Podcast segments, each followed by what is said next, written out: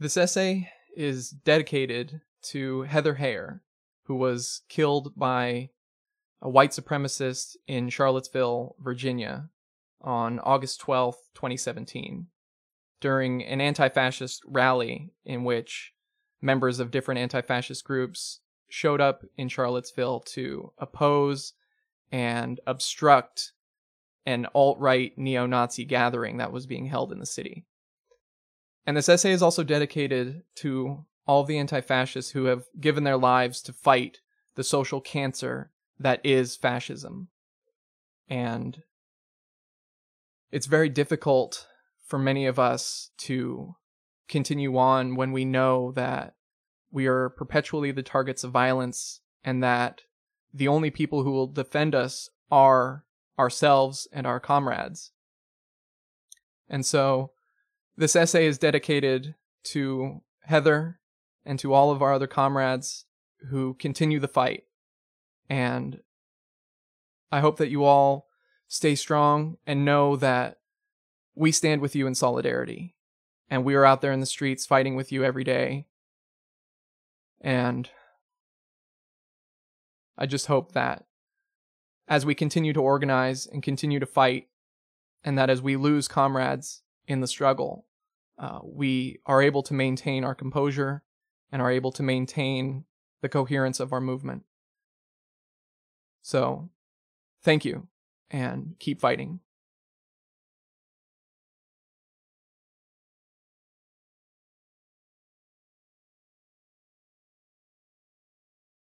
This audio production was made in collaboration with Audible Anarchist. Fascists are the Tools of the State by Peter Gelderloos. 1.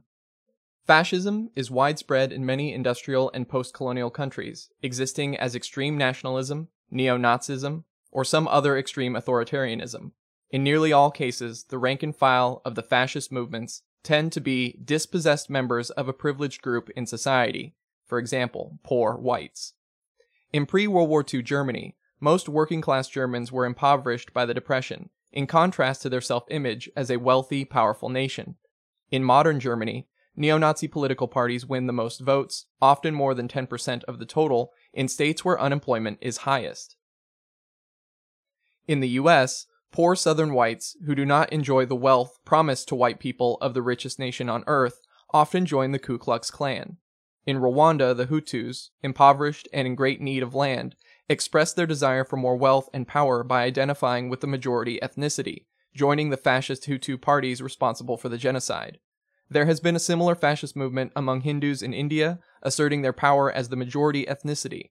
Thus, fascism can be seen as a response to disempowerment and broken promises of privilege. 2. Fascism can also be seen as an elite phenomenon, a gentleman's movement. The German Nazi Party included many of the richest industrialists. The Spanish fascists behind Franco were an alliance of generals, landowning aristocracy, and church leaders, while Mussolini said fascism should better be called corporatism because it is the blending of state and corporate power. In the US, the KKK was originally a gentleman's club, and before World War II, the richest industrialists, Hearst, Rockefeller, Ford, DuPont, Morgan, supported the fascists in Europe. Currently in the US, many elite conservatives support the anti immigrant group Minutemen and other crypto fascist groups. Fascism is especially connected to conservative segments of the elite who are afraid the expansive strategies of the progressive elite will backfire and destabilize the whole system. In these manifestations, fascism is a way the elite preserve traditional morality, strengthen social hierarchy, and defend against revolutionary activity among the lower classes. 3. The basic ideas common to fascism anti immigration, racial purity, white supremacy, political empowerment through nationalism, the social Darwinist ideas of survival of the fittest, anti Semitism are all empty and incorrect. Anti immigration is hypocrisy, the anti immigration political parties in the US and European Union usually supported the same free trade deals and wars, i.e., NAFTA, the civil war in El Salvador, that are the cause of much of the immigration, and their economies depend on immigrant labor. US agriculture and the construction industry would collapse overnight without immigrant labor. European governments that are supposedly worried about protecting their cultures from immigrants are often the same ones that colonize the countries from which the immigrants are coming. They had no problem bringing their culture to someone else's country, nor are they doing anything to stop the cultural pollution of McDonald's and MTV. As for racial purity, the idea has no scientific basis, and in fact, race is an arbitrary generalization. There is no danger in cross racial breeding. In fact, a diverse gene pool is much healthier than a homogeneous one, and no ethnic group is actually pure. We all, in fact, stem from the same ancestors and have been mixing since the beginning. White supremacy is also a lie with no factual basis other than the crude and fabricated pseudoscience of skull measuring that took place in the 19th century. Nationalism is a blatant lie. The political and economic elite are constantly making deals with other countries and enriching themselves while they teach their blind followers to hate people from other countries, thus dividing the lower classes. Waving the flag and loving the nation empowers the government, and this is the opposite of empowering the people. Ridiculously, nationalists believe they will be free if their jailers look the same and speak the same language as them. Social Darwinism, the idea of survival of the fittest enshrined as a political system, has nothing to do with the scientific Darwinism. In fact, Darwin never used the phrase survival of the fittest, and he found that species survive by adapting themselves to nature, not waging a war against it. In fact, humans waste their greatest evolutionary advantages, the abilities to communicate and think creatively, by conforming to strict social hierarchies that have no actual natural basis. As for anti Semitism, in the Middle Ages, the same people who killed Jews also put them in the role of moneylender and depended on them. In the 20th century, anti Semitic capitalists claimed Jews were part of an international Bolshevik conspiracy, while anti capitalist anti Semites said Jews were part of a conspiracy of bankers and capitalists. Clearly, fascists just use Jews to stand in wherever they need to blame someone. 4. So many fascists and neo Nazis could not go on believing such stupid, baseless ideas unless their hatred served an important purpose. Clearly, we cannot take fascist ideas seriously, but we must take fascists themselves seriously because of all the murders, social violence, and intimidation they are responsible for. So if fascism is useful, we must ask, to whom is it useful? The previous example of anti Semitism offers a clue. Fascism provides a scapegoat.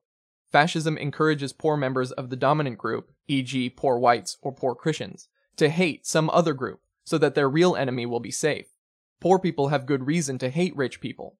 If Jews can stand in for rich people, as part of some international bankers' conspiracy, then poor people will hate Jews and Judaism rather than hating rich people and capitalism. When this happens, the elite can smile and be at peace. They are safe from the anger of those they exploit. The hatred of fascism also targets oppressed groups. In US history, this means blacks, Native Americans, and Latino immigrants. Poor whites must take part in exploiting the lowest classes. In the days of slavery, they often held the whip. According to the mythology of white supremacy, all white people are supposed to be superior, including in terms of wealth and power. Fascism teaches poor, powerless whites to blame and hate the blacks and immigrants for causing crime or stealing our jobs, instead of their true enemy, the elite. This hatred also creates a psychological distance that makes it easier for them to oppress people of color and harder for them to unite. It is rich white people, the capitalists and government elite, who become rich from slavery, immigrant labor, and other forms of exploitation, but it is the working class whites who must play the role of police.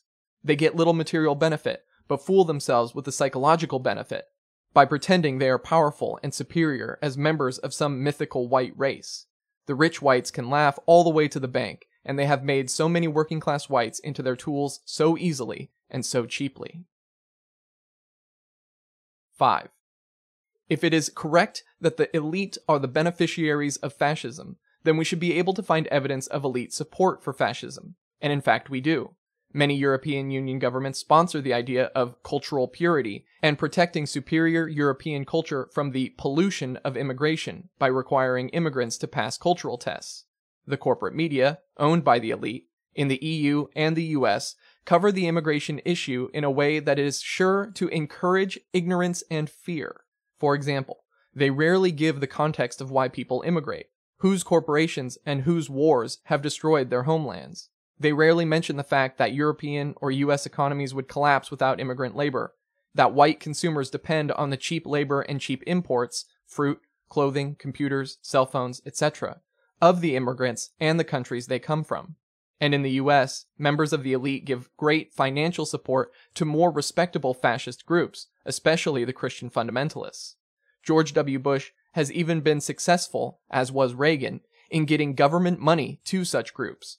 In countries like Italy, Poland, Ukraine, and Russia, it is also easy to find evidence of the government or church giving ideological or material support to fascists. Clearly, the elite feed the fears and ignorance that provide a foundation for fascism. 6. What do the elite get from fascism in return? Very much. Fascist tools do not disappoint their elite owners. Fascists help distract the lower classes by blaming the problems of the elite, poverty, disempowerment, corporate globalization, on a scapegoat, such as immigrants. The 2006 riots in Hungary provide a perfect example. People were so upset with the horrible conditions that they took to the streets, fought off police, and occupied the state television station. Yet this was no revolution.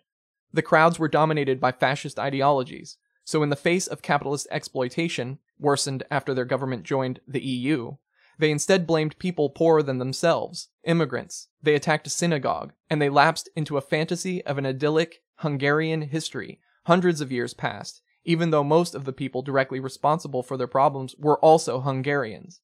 Fascists divide the lower classes, causing them to fight one another, and creating the hatred and distance that makes it easy for whites and Christians to oppose and exploit people of color, Muslims, etc. Thus, they protect the elite from revolution. 7. Some fascists, inspired by Hitler's National Socialism, are more consciously anti capitalist, or they think they are. These extremists are also useful to the elite, even though they often hate the governments they are tools of. Firstly, they make any potential anti capitalist revolution less effective by dividing the lower classes and emphasizing race. Because they confuse the actual nature of capitalism, they end up supporting a national capitalism. At most, this will only involve greater government control, similar to the socialism of Hitler or Lenin. Secondly, as extremists who pretend to be revolutionary, they reserve much of their hatred for communists, anti fascists, and anarchists. Authoritarian communists are just like another competing sect of fascists, and once in power, they have shown willingness to use their same methods to purge or purify their country. Right wing and left wing fascists may fight, but in the end, they can find much common ground, as we see in Lenin's treaty with the Austro Germans, the Nazi Soviet treaty, and more recently the emergence of the fascist National Bolsheviks and the support of the Communist Party of the Russian Federation for the xenophobic movement against illegal immigration. Anarchists, on the other hand, want to abolish all political power, so they present an uncompromising threat to the elite. It is no coincidence that fascists are uncompromising in their assault on anarchists. Fascists have attacked and even killed anarchists all across Europe and in the US. In some parts of Eastern Europe, anarchists can hardly organize a fundraising concert because of the certainty of attack by fascists. In this way, the fascists work as a paramilitary force for the state. In the US, the FBI, federal police, has long infiltrated the KKK and other white supremacist groups, using them for attacks against black radicals, such as the Greensboro massacre. In Italy, during the strategy of tension in the 70s, the intelligence services used fascist groups for murdering leftists, or bombing crowded areas and blaming it on the Red Brigades. In Moscow, in 2006, neo Nazis fought alongside the police to attack the Gay Pride Parade. 8. Aside from providing this constant service, fascists are useful tools of the state because the elite and bourgeoisie can use a fascist revolt to save it from a true lower class revolution. Though fascism may topple a particular government, government is just a tool of the elite. In Italy, after the landowners, church leaders, and factory owners saw that they did so well under Mussolini, the bourgeoisie everywhere realized that fascism could save them from revolution. This realization led the elite in Spain to support Franco's fascist coup, to save themselves from the growing anarchist movement. 9. Fascism is neither anti authoritarian nor anti capitalist, so the capitalist elite will be protected by fascism.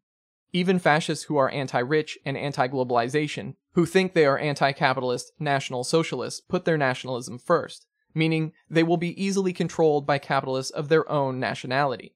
They have deprived themselves of the weapon of solidarity by cutting themselves off from the people of other nations. Nationalist governments that have won the support of fascists uphold capitalist inequalities and continue to facilitate globalization. The only problem is that they distract everyone from the same old problems by waving the flag, launching a war against a weaker country, or blaming some minority. But the problems of poverty and disempowerment remain. Thus, fascists who think they are defending the nation or strengthening their people are really just licking the boot. They are asking to be controlled by leaders of the same nationality. They are blindly swearing allegiance to an elite who will indulge their petty prejudices, and they are ensuring that their exploitation and powerlessness will continue. 10. Many fascists, particularly the neo Nazis, base much of their criticism of social problems on race.